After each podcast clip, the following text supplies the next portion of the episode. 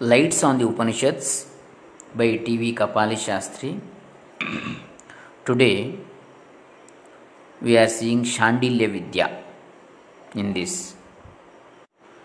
this is the seventh session of this lights on the Upanishad ओम श्री गुरुभ्यो नम हरि ओम श्री गणेशाय नमः Doctor Krishnamurthy Shastri Dambe Punacha Karnataka India so Shandilya Vidya he should make the make the resolve ಸ ಕ್ರತುಂ ಕುರುವೀತ the Chandogya Upanishad devotes a short section to a famous sadhana of the early Vedantic seers known as the Shandilya Vidya. Shandilya is a teacher cited several times as an authority in the Shatapatha Brahmana. There, his Agni is called Shandil, Shandila, Chandila, as in the parallel instance of the Kathaka Brahmana naming the celestial fire Swargya Agni after Nachiketas. He is one of the great teachers of Agni Rahasya, what on the surface appears to be a fire ritual but is clearly the secret of the mystic fire as the title itself suggests. It is there, it is here in the Agni Rahasya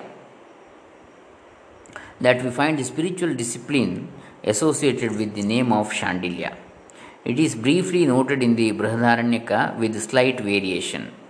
But the Chandogya, quite in line with the usual brevity and compactness of these te- texts, yet quite adequately and thoroughly gives us an idea of the Vidya, quoting Shandilya by name at the close of the instruction. The opening sentence of this section contains the great affirmation of the Vedanta that all this is Brahman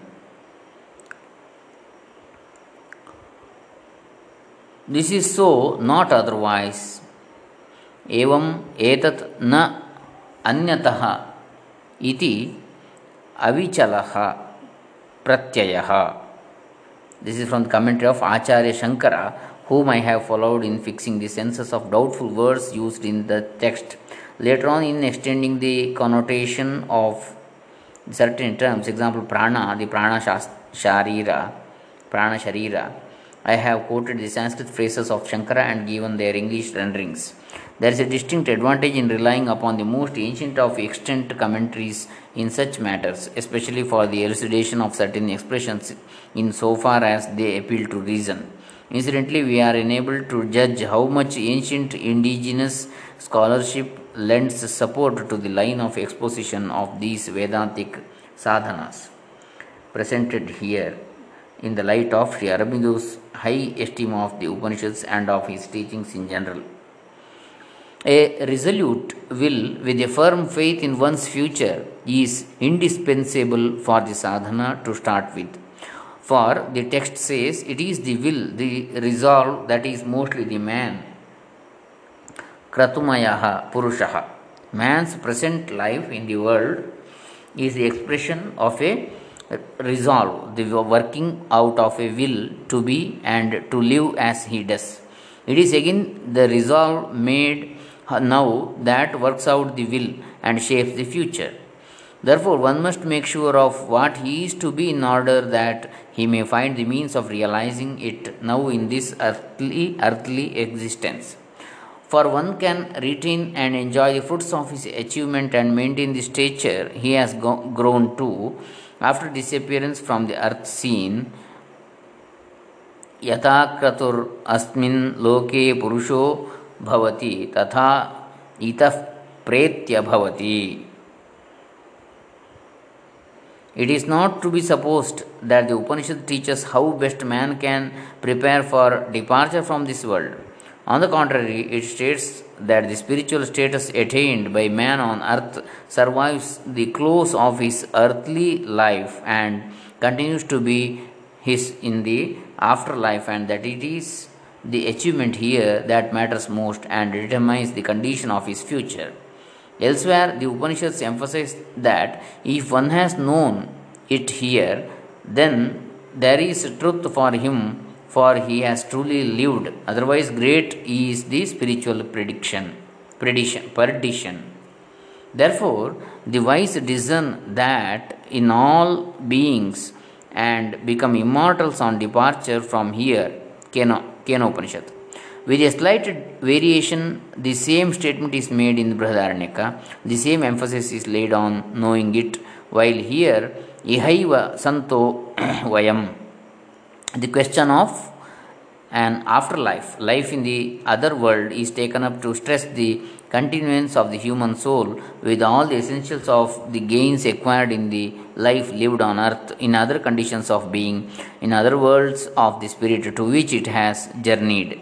The scriptures recognize the fact of death, the disintegration, disintegration of the material body composed of the gross elements, even in the case of those who have, while living in this world, realized the immortal in the mortal, unaffected by or transcending all that is mortal. They also recognize the possibility that the physical body can become immune to death and disease and aging in the instance of one who gets endowed with a body reformed by the fire of yoga, yogagnimayam shariram. Shvetashvatara Upanishad. But the question the Upanishad is occupied with here is not how to sustain and prolong the integration of the component elements of the gross body, nor is it the control and conquest of the forces that bring about the mortality of the living matter used as a vehicle and instrument of the ensouled mind and embodied life of the person, the Purusha. The Upanishad does not apply itself to the problem of the physical mechanism meant and used for working out the potentialities of the spirit housed in and yet presiding over the gross and organized substance of what we call the material body. It concerns itself with the subject of man's realization of his true being and its relation to the ultimate truth Brahman while living on earth. Indeed, it is understood that the physical life is not the soul life and that the human soul does not end with its end but continues its existence in another state of consciousness, in another plane of being corresponding to the condition and level of being it has risen to in the terrestrial existence. If man is to survive the physical death with a spiritual status, he has to establish in himself, in the period of his bodily life on earth, points of contact with the higher powers of the spirit. Must have awakened and opened in him the subtle psychic and spiritual centers of knowledge and will communicating with the higher planes of being in other fields of consciousness in the supra-physical and still subtler and higher worlds that are the constituents of this cosmos. For thus and not otherwise, when the hour comes for the material body to fall, or when the physical life has no further use for the spirit, he can switch on to the light of his highest level, betake himself to the escalator of the yoga force that gives him the lift to those regions of the spirit with which he has already familiar, familiarized himself in a way under conditions obtaining in embodied life on earth. This is a general law that holds good even in the case of one who has chosen, rather, who is chosen for the way of dissolution or absorption, laya, in the being or a return to the beyond that is absolved from all relations and conditions of being anywhere in the created existence. For the question of the states of the soul and survival does not arise at all in the case of one to whom realization of Brahman is the absorption where he is in the absolute and the very thought of this world or the next is out of question. But the man in whom the fire is not kindled for a life of the spirit gropes in the dark after death, reveling in things he ran after in embodied life. But only he who is able to know before the fall of the body is competent for a subtle and spiritual embodiment in other words. Kathopanishad. It is precisely to draw the aspirant's attention to the necessity of discovering his connection with the deeper truths of his own being, of contacting himself with the innermost truth, the spirit, of forging and fashioning the link between himself, the outer man, and the deeper and larger powers of consciousness and force of the true self that the Upanishad formulates in a few words uh, the substance and frame of connected ideas that have to mold and govern his attitude in the application of his will for the purpose in question. In any attempt to seize the spirit of the language of these texts, it is necessary to bear in mind certain features that are characteristic of these early Upanishads. The words and phrases used in these passages are surcharged with an irresistible force of implicit reasoning. The words and phrases used in these passages are surcharged with an irresistible force of implicit reasoning and power of direct appeal to the aspiring soul of man. It is an astounding fact, and this can hardly escape the notice of the student of the Upanishads that they often neglect the etymological sense of well known names and terms such as Indra, Satya, Saman, and give their own interpretation in order to drive home the truth they have set themselves to deliver to those for whom they are intended.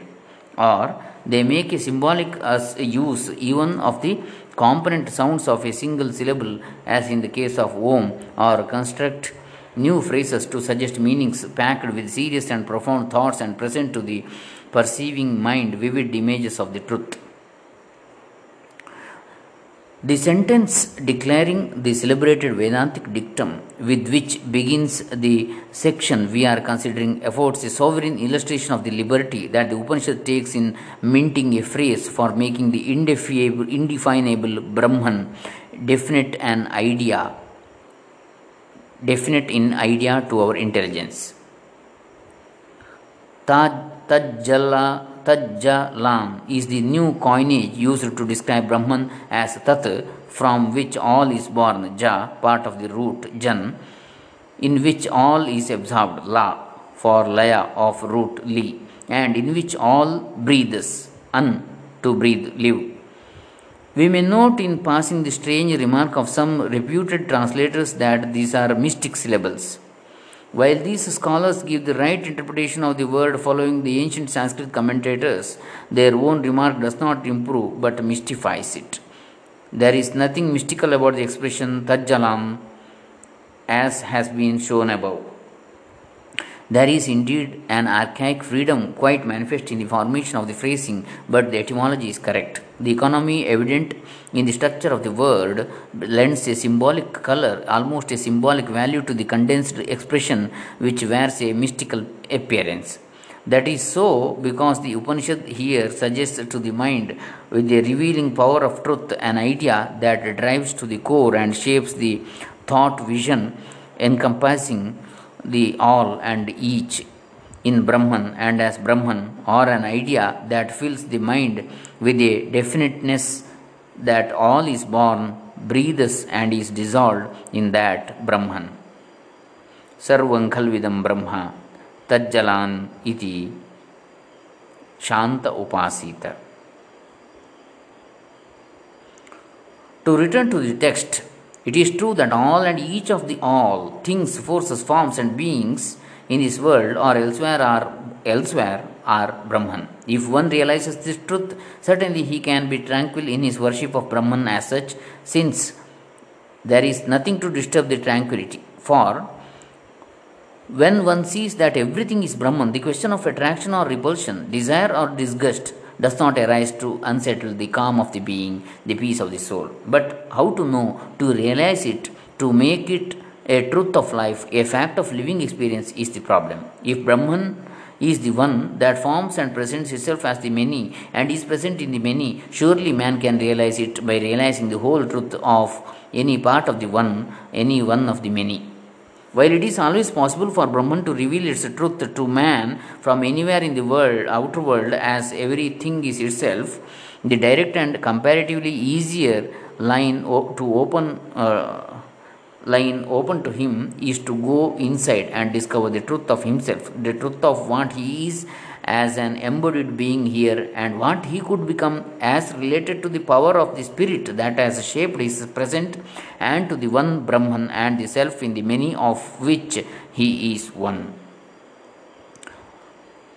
Brahman does not present itself as the all, as if by chance or magic without order. The sole supreme reality does not become the many without a method. Because it is the supreme existence, the one consciousness and force, the self which is the illimitable reservoir of all knowledge and all power, all processes proceed from that intelligence, all methods are worked out by that power, all the worlds are built and graded levels of creation and layers of our being formed in and of the substance and force of that conscious being Brahman. This truth is summarily hinted and keep kept in the background, for the Upanishad has an eye on the practical value of the truth, on that aspect of the truth that shows man as he finds himself to be in this world of matter.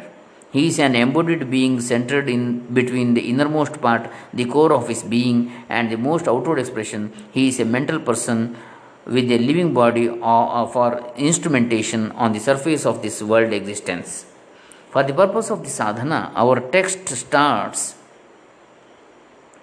with the utmost state and principle of development that man has arrived at and treats him first as an individualized spirit, leading him on to realize his right relations with the outward parts of his embodied being on the one hand, and on the other, his true nature and relation with the all being, the all power, the soul self that penetrates into and embraces and transcends the all.